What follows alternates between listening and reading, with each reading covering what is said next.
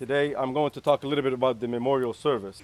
Um, we, as creatures of God, we were not born to die. We were not born or created even to die.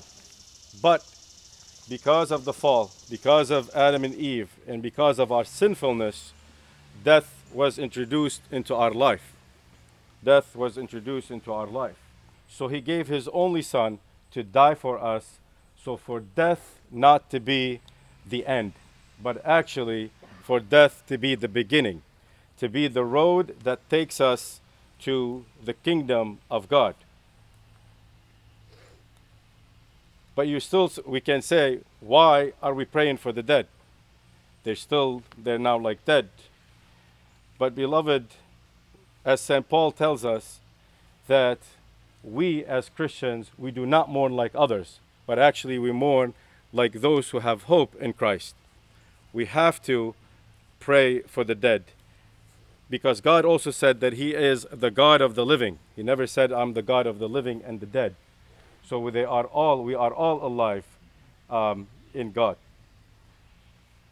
One of the things I also want to mention that is we have the power. We who are the one alive and we're moving and we have still our bodies on us, we actually have the power and God will listen to our prayers if we really pray for people that we really think that they did not live a righteous life.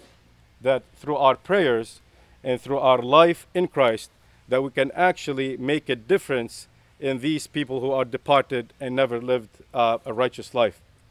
God will listen to us to help these people achieve salvation. Uh, but also,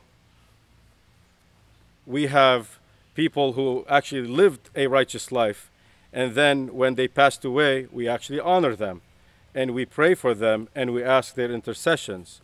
So that's why we have Saint Raphael, who is he is buried right here, um, and it's a great blessing for us to be around the grave of a saint of the church, which whom we actually pray for, and we ask for their intercession.